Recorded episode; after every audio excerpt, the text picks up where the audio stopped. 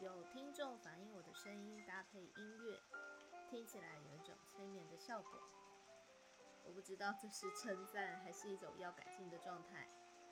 不过呢，接下来我会试试看用比较有趣的语调还有内容，去让大家更有精神的听我分享。至于泽富之约的话呢，因为是跟未来的我对话。那么那里我就暂时保留，想怎么说就怎么说吧。不晓得大家还记不记得上一次有分享过一部日剧，叫做《钱的尽头是爱情》，里面女主角购物的原则跟片段。如果还没有听过的人，可以回去找《泽富之约》，有一集叫做《谢谢你一百三十元》来听听看。当下我只觉得哦。好像可以来试试看，试着跟钱道谢这件事情。而且坦白说，在此之前，我都觉得坊间流行的所谓的要感恩、要谢谢钱的说法，其实是很无感的。倒不是说我不会感恩，只是说好像没有办法养成那个习惯，在日常的生活里。所以，当我看到那个日剧的片段里面，它传达出的就是一股宁静致远的力量，不夸张。你在日剧可以看到宁静致远，大概就是那个瞬间。这些年我的饮食因为接触了非常多的好味道，所以都一直在跟农夫还有自己谢谢。有点忘记了是透过金钱才能够在那个当下交换到这些好东西。上周的聚落好朋友上来摆摊，请他们去吃了我觉得不错的热炒跟好吃咖喱饭。看着他们觉得难得遇到还不错的热炒店那种表情，我其实心里很开心，但总觉得隐约少了什么。或许我单纯沉浸在那个嗯，我是一个很会推荐还不错美食的人。这种成就感里面，一直到最后一天，我去他们的摊位上，要在家买酱料，路过号称全台北市最好吃的 scone 店，突然想说，不然我来去买一个 scone，跟他们一起分享。也就是因为这样子的一个决定，感受到了那个不一样。坦白说，两年的饮食改变，让我从以前那种进面包店就会什么都拿的人，变成进去之后似乎什么都不想拿的人。身体里面的微生物已经强势的霸占了我的大脑电话线。大概也是在上周吧，好贵老板他研发出的马告法棍，我才吃一口。我的脑海里面就有一个声音，一直 repeat 的说：“我要吃姜丝大肠，这个要吃姜丝大肠，我要吃姜丝大肠。”也同样的，可以在走进去号称全台北市最好吃的 scone 店之后，脑子里一片空白，什么东西都没有。前方大概排了十个人。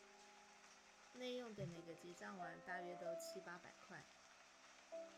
我看着满橱窗的 scone，最后我选了两颗，一颗加热加鲜奶油，一颗维持原始状态。走到摊位上拿给朋友享用，他们说出来的感想比那天我们去吃热炒还多，比如说。这是 scone 还是饼干啦？怎么 scone 会这么脆啦？是不是奶粉放太多啦？等等等等等。等到回到家，我拿出原味，一口吃下去之后，第一句在我脑海里面浮现的是：哇塞，真抱歉，我怎么会花钱买了这样的东西？也就是那个瞬间。我顿时懂了为什么要跟钱说谢谢。因为我突然觉得我好想跟我的一百一十块说抱歉，我真的不知道这么难吃，以及曾经那些无数个不知名的日子里面，透过金钱，我拥有的很多无意识的体验，美好的体验。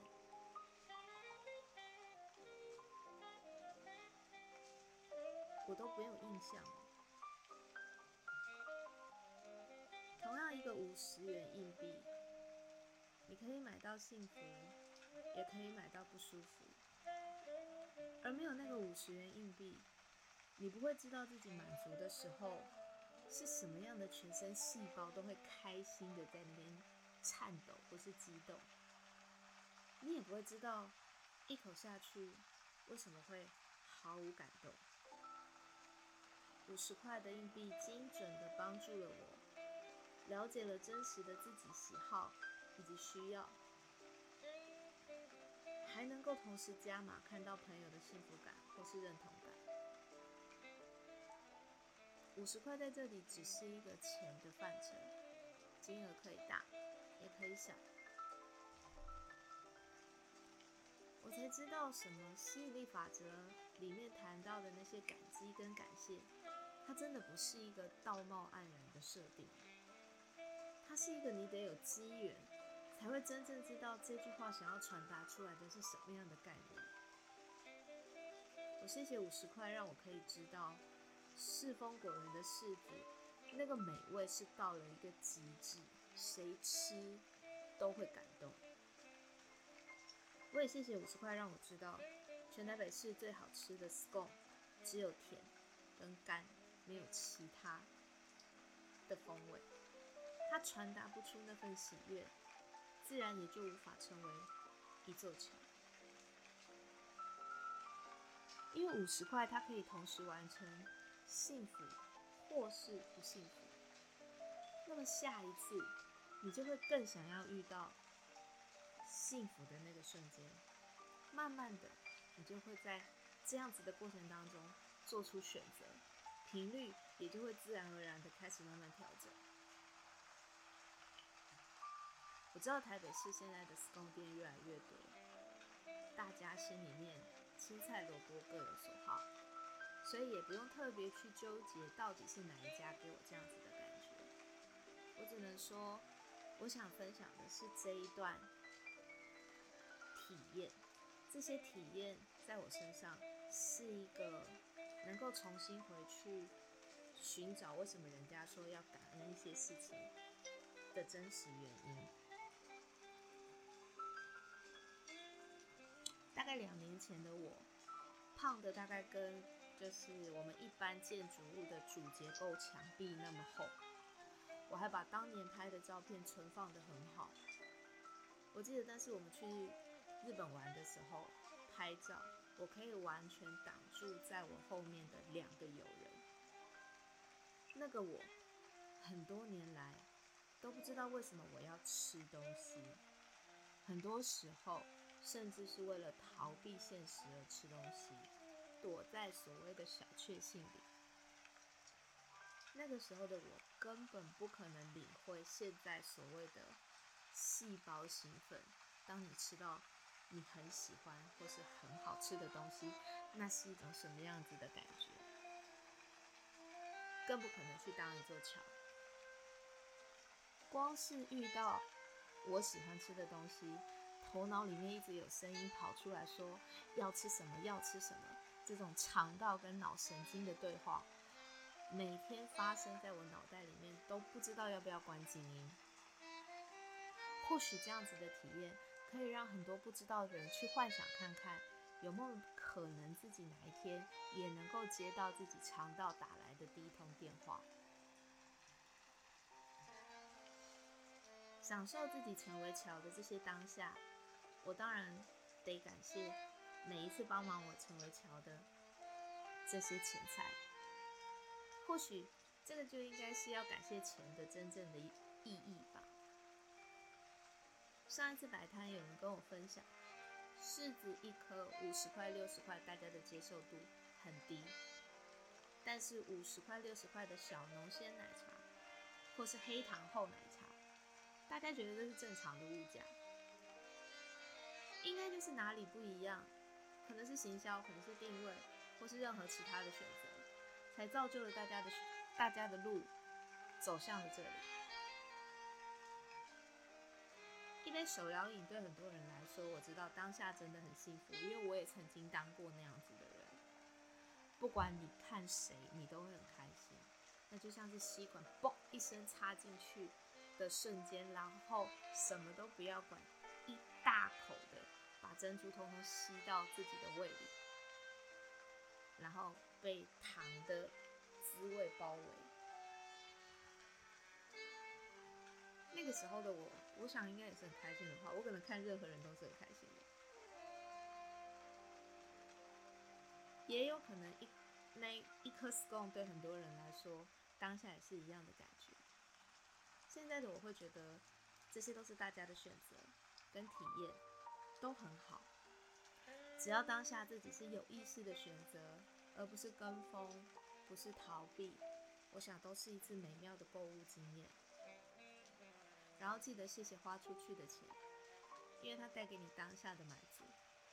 这份满足会让你在下一次购物的时候成为你的记忆，而我只是希望不要给身体太多的加工糖或是加工食品，却依然能够感受到天然的甘味，所以我选择走上这条路，然后喜欢跟大家分享，看到大家吃到好吃的东西。开心的那一瞬间，所以我决定成为那座桥，连接自然土地跟你我的桥。好啦，嗯，对了，谢谢那三天的新台币好伙伴，你们不仅让我很开心，也让我的朋友很开心，然后希望我们能够一直创造这些幸福，在每一天的。每一笔消费里面，就先到这里，拜拜。